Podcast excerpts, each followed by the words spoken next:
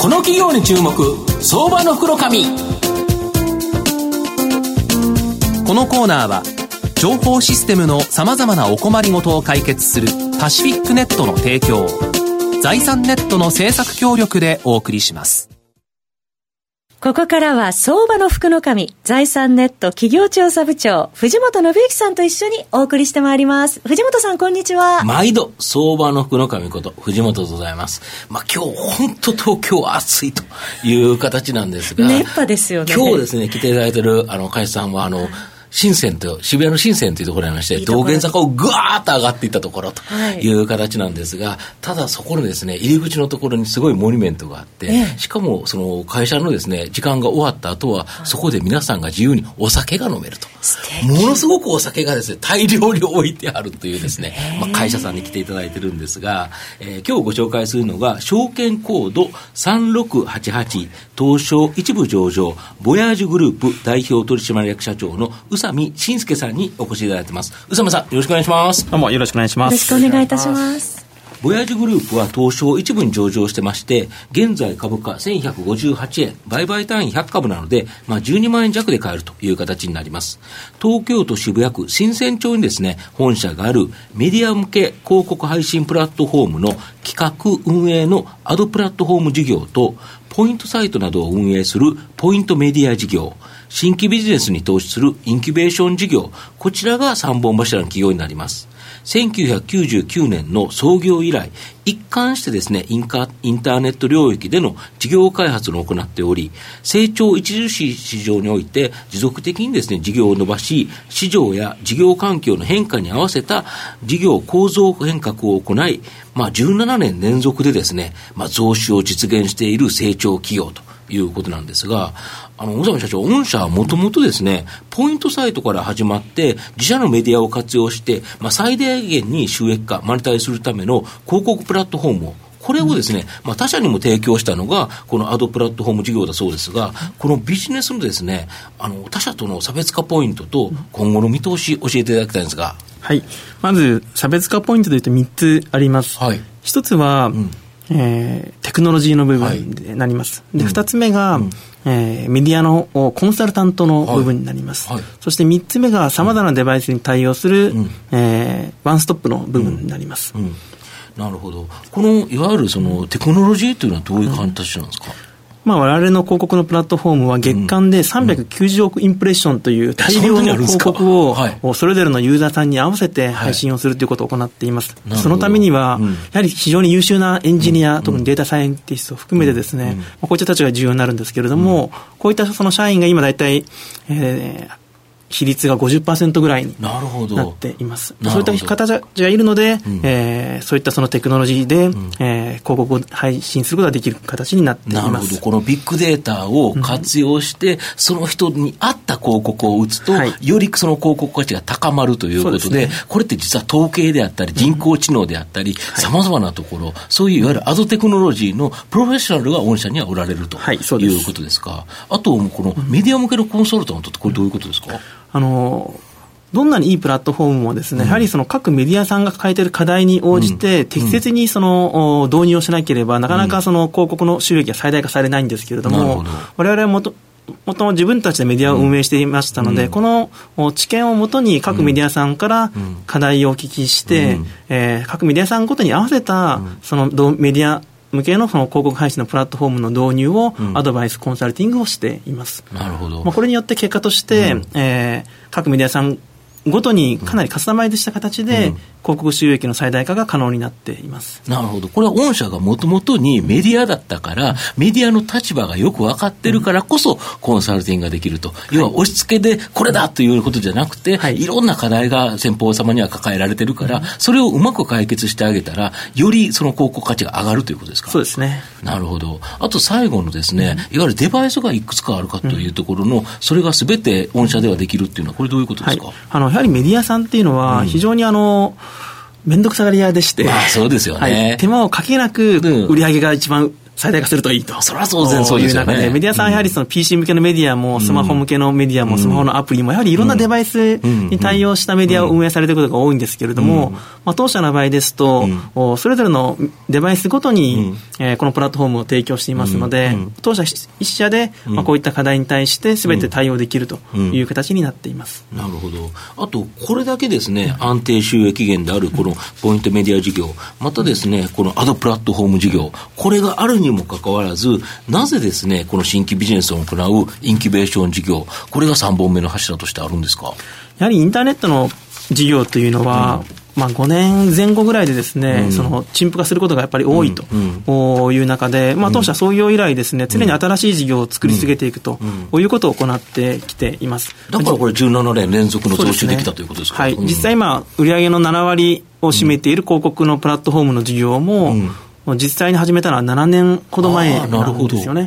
逆に7年ほどで、この売上の7割ぐらいのところまでこう来た逆にその前はポイントメディアだったということですよね。それが入れ替わっていってると。はい。まあ、ですので逆に言うと、じゃあ5年後、10年後に今の事業が、この今の売上比率じゃないかもしれない。なるほど。逆に今から新しい手を打っておくということで、やはりそのインキュベーション事業というのをやっていると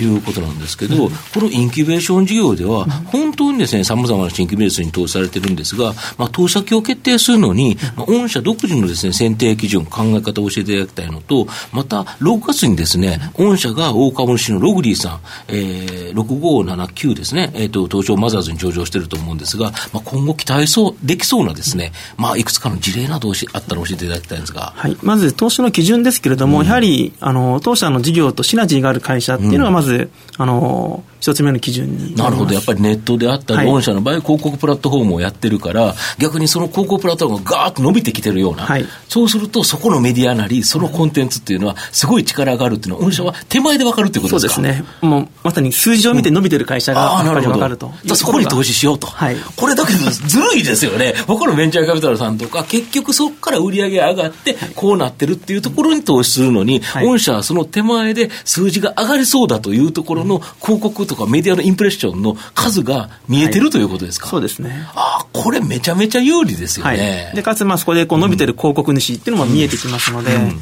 ですので、まあ、メディア側も広告主側のところもデータが、データからそういったところがこう見えてくるというのが一つの特徴だと思います。なるほど。それでいいところに投資して、はい、で、実際に、まあ、ログリーさん今回上場されたわけですけど、はい、えー、その他なんか面白そうな気があるんですか？はい。今実際30社から40社ほどですね、投資の方もさせていただいていますが、その中でも、特に最近伸びているのが2社ありまして、一、つがココナラという、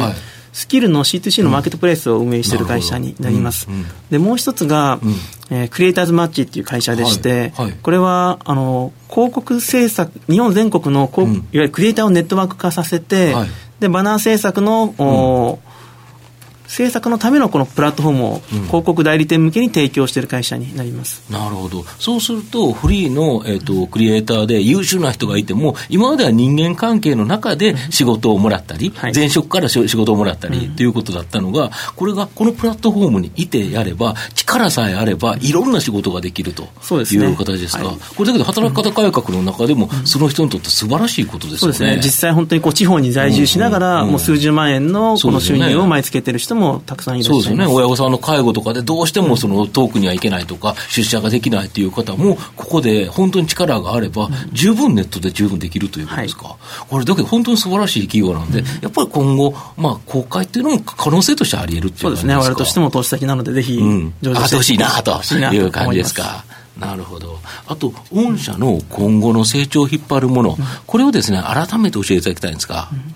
はい、あのやはり中長期で見ますと、うん、特に2020年っていうスパンで考えると、うん、まだまだネット広告市場は年率で13%から15%程度成長していくと思いますので、うん、我々の広告プラットフォームのビジネスが成長を牽引していくと思います、うん、まあ、ここで2桁ぐらいの成長は楽勝でできていくと、はい、まあ、そうですね。形ですか、はい、なるほど。でも一方で先ほどもお話しした通り、うん、やはりこの次の3つ目の柱を作っていくということは継続してやっていく必要があると思っていまして、うん、特にこのインキュベーション事業の中でも今、HR 領域であったり、EC 事業またフィンテックといった領域には今力を入れて取り組んでいます、なるほど。HR って例えばどんなものなんですか？これはあのいわゆる新卒の、うん、採用支援の事業なんですけれども、はい。はい、全国の、うん、いわゆる理工系の大学生、はいはい、えー、大学院生を東京の IT 企業に、えー、マッチングさせるこれだけど、すごいニーズ高そうですよね。非常にニーズ、ね、今、技術者っていうのは取り合いっていう形なので、はい、そういうマッチングサイトがあったら、もう広告出す方っていうか、求人側は絶対行きますよね。はい、逆にそこに求人側が来たら、うん、学生もやっぱり登録していると、いい会社と巡り合える可能性がある。はい、なかなかこれ、があれですよね、学生とあれ求人があって、なかなか巡り合わないところが、御社のこのサイト、これを使うとマッチングできる。そうですね。実際もこの事業もクレジ、うん黒字化してはでここからぐわっと伸びそうですよね。はい。なるほど。あと、その、今後、まあ、そういう形で全体的にはもう成長していくという形なんですか、はい、なるほど。東野さんいかがでしょうか？あの業界的にその例えば御社でコンサルタントのその従業員数に占める割合3割くらいです、はい、結構これってどう、多いんですか、えー、そうですね。あの多分他社さんと比べても多いと思います。あそうそれはやっぱりさっきのインキュベーション事業に関連するようなところ、まあ、インキュベーション事業というよりアドプラットフォームの事業において、そのメディア向けのコンサルタントが多いので、はい、まあ、最後まとめさせていただきますと、えー、ボヤージュグループはネット通販 EC のですね、安定的な高成長に支えられて、ポイントメディア事業、アドプラットフォーム事業は今後もですね、まあ、高い成長率を維持できそうだと思います。まあ、それに加えて、このインキュベーション事業で時代の流れに合わせたですね、まあ、構造改革を続ける体制、これを整えていると。まあ、今後もですね、まあ、17年連続なんですけど、もっともっと増収を続けそうな成長企業だと思います。今日は証券コード3688東証一部上場ボヤージュグループ代表取締役社長の宇佐美慎介さんにお越しいただきました。宇佐美さんどうもありがとうございました。ありがとうございました。藤本さん今日もありがとうございました。どうもありがとうございました。IT の活用とサイバーセキュリティは企業の生命線。東証2部証券コード3021パシフィックネットは IT 機器の導入、運用、保守、処分からサイバーセキュリティまで情報システムの様々なお困りごとをワンストップで解決し企業の IT 戦略を支援する信頼のパートナーです。取引実績1万社を超えるスペシャリスト集団東証2部証券コード3021パシフィックネットにご注目ください。の企業に注目相場の福のこのコーナーは情報システムのさまざまなお困りごとを解決するパシフィックネットの提供を財産ネットの政策協力でお送りしました。